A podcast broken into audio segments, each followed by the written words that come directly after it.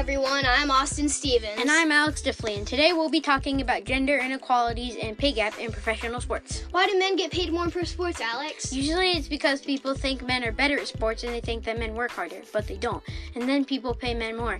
Men are getting paid more in pro sports, and this isn't right. This is unfair to women because they can be just as good as men in sports. Female athletes have to overcome the bias that their game isn't as good as the men's game. For example, the total prize money for men in the PGA Tour is $340 million, but the prize for women in the same tour is $61.6 million, states an article, Pay Gap in Professional Sports.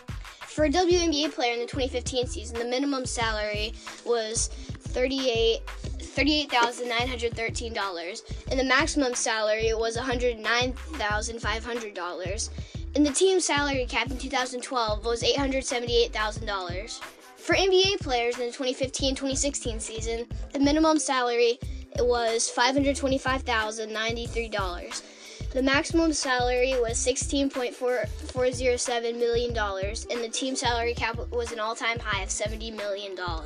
For winning the 2015 Women's World Cup, the U.S. women's national team won $2 million. Germany's men's team took home $35 million for winning the 2014 World Cup. The U.S. men's team finished 11th place and collected $9 million, and each men's team that was eliminated in the first round of the 2014 World Cup got 8 million each, which is four times as much as the 2015 Women's Championship team. Man, the Olympics are really favoring male athletes, and this isn't right. Sources say to make up for this, the 2020 Tokyo Olympics will have five new mixed gender events. I really hope athletic directors realize the ability of female athletes and create an equal opportunity for all genders. In conclusion, one way to eliminate gender bias in sports is to change the unfair pay gap between men and women in athletics. And remember, how can you advocate for change against inequalities and pay gap in pro sports? Thank you, everyone, for listening.